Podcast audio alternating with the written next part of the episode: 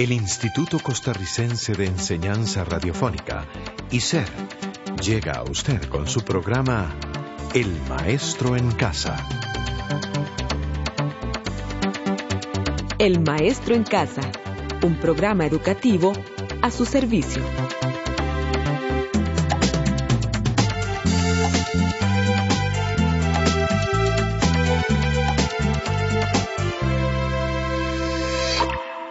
¿Qué tal, estimado Radio Escucha? Hoy iniciamos la segunda unidad del libro de Ciencias Sujarrás. En esta oportunidad trabajaremos en la semana séptima de este libro. Es un placer volvernos a reunir una vez más en este su programa del Maestro en Casa. Trabajaremos sobre la importancia que tienen algunas sustancias. Usted, Norma, ¿alguna vez ha hecho o observado cómo se hace queso? Claro que sí, yo he hecho queso. Vamos a ver si es cierto. ¿Qué sucede al poco tiempo de haberle echado la pastillita de cuajo a la leche?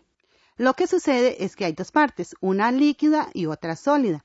En la líquida encontramos el suero y en la sólida el queso, ese que nos comemos. Ajá, muy bien. Casualmente, esas dos sustancias están en suspensión. Otro ejemplo de suspensión es el agua y el aceite. Muy bien, Norma. Y ahora dígame, ¿y por qué es que a la miel se le considera un coloides? Ah, a la miel se le considera un coloide porque es una mezcla homogénea, es decir, varias sustancias y no se pueden distinguir una de otra con facilidad, como es el agua y el azúcar que la encontramos en la miel. Muy bien. Otro ejemplo de coloides, y que es muy común, es la sabrosísima mayonesa. Y hablando de mayonesa, escuchemos lo que está pasando en la casa de Pedro. Hoy es un día espectacular.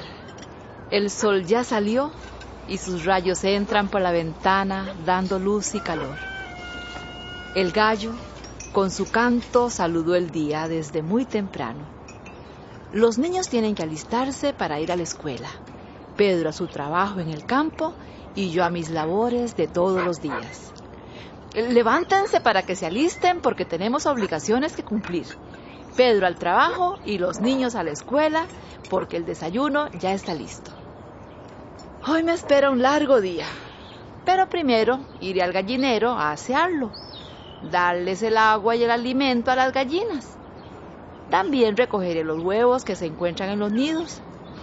Hoy tendré mucho trabajo pero entre ir y venir ya se hizo tarde.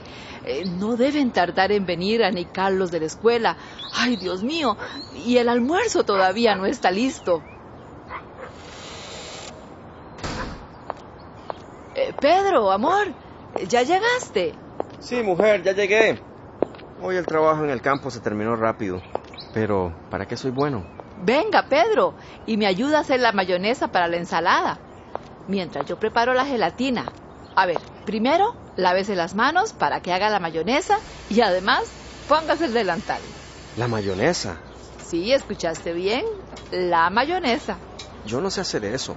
De seguro lo que usted quiere es escuchar la canción La Mayonesa. Y no te hagas el gracioso, Pedro. Vení a la cocina y yo te voy diciendo cómo se hace. Te aseguro que vas a aprender. Bueno, alista la licuadora eh, pone el aceite, ese, ese que te estoy dando, sí, los huevos, el jugo de un limón, la sal y la pimienta. Ahora, quebra los huevos y ponerlos en el frasco de la licuadora. ¿Los huevos? claro que sí. Después, échele el aceite, pero poquito a poquito. No, no apague la licuadora, porque faltan ingredientes. A ver, agréguele una pizquita de sal, eh, ahora la pimienta, ahora viene el jugo de los limones, poco a poco. Al igual que hiciste con el aceite. Qué fácil resultó hacer la mayonesa. Y qué sabrosa quedó. Claro, la hice yo. ¿Viste qué fácil? De ahora en adelante yo mismo prepararé la mayonesa para el cevichito, los pejibayes de la fiesta o para la ensalada como en esta Muchos de los alimentos que consumimos a diario son coloides, como la mayonesa que preparó Pedro para la ensalada. La gelatina es otro coloide comestible, al igual que la mayonesa. Pero además de estos coloides, existen medicamentos que también no son, como el jarabe para la tos, las jaleas, entre otros. En la industria, los coloides representan un conjunto importante de sustancias, ya que se emplean las propiedades de los mismos en el teñido de los tejidos, en el curtido de cueros, en la fabricación de jaleas, entre otras. También las pinturas, las lacas, los barnices, los geles se encuentran formando coloides. Un coloide se presenta como una mezcla viscosa. Ahora tomemos la mantequilla y la miel de abeja para untarlas en el pan. Bueno, y a la hora de untar en el pan estas dos sustancias, ¿cuál de las dos corre con mayor facilidad en el pan? Por supuesto que la miel fluyó con más facilidad que la mantequilla. ¿Sabe una cosa? Ese fenómeno se le conoce con el nombre de viscosidad. Entonces quiere decir que la viscosidad es la resistencia que tiene un fluido para fluir. Por ejemplo, el petróleo tiene la característica de la viscosidad. Es una de las más importantes en los hidrocarburos.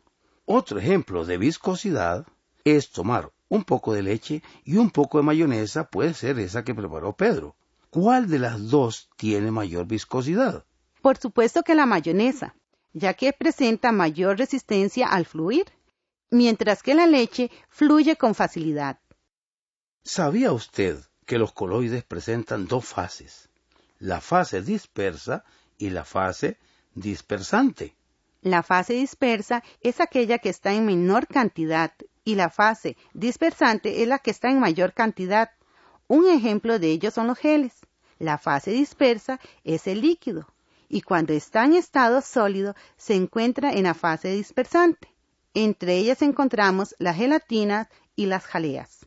Otro ejemplo de coloides son los aerosoles. Su fase dispersa es el líquido y su fase dispersante es el gas, ejemplo, la niebla. Los coloides son importantes para los seres vivos, ya que en nuestras células también encontramos coloides. Así es, los coloides son un tipo de disolución que podemos encontrar en la materia viva, y el protoplasma forma parte de este grupo de mezclas. La saliva, el sudor, el jugo gástrico, la sangre, la orina, se encuentran presentes en nuestro cuerpo, formando parte de los coloides. Debemos tener presente que la fase dispersante es la que define el estado del coloide por estar en mayor cantidad. Conozcamos algunas características de los coloides. Son mezclas homogéneas, es decir, no se distinguen los componentes que la forman. Pueden variar su composición cuando se calientan, se golpean o se agitan. En los coloides se encuentran partículas de mayor tamaño, las que reciben el nombre de micelas. Las micelas son cúmulos de moléculas de un coloide y se mueven en forma de zigzag. Los coloides, además de sus características, tienen propiedades que son exclusivas, como el efecto de Tyndall, que es una propiedad óptica debido al pequeño tamaño de las partículas, que funcionan como puntos luminosos debido a que reflejan la luz que se dispersa en distintas direcciones. Y el movimiento browniano, que consiste en el movimiento desordenado y continuo con trayectorias de zigzag de las partículas.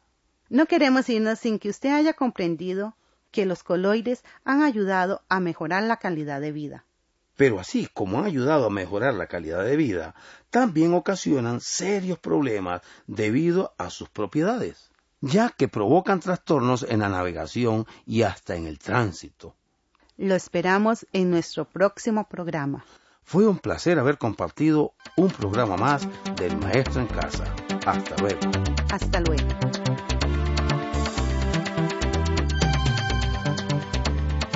Este programa fue producido por ICER en colaboración con el Ministerio de Educación Pública.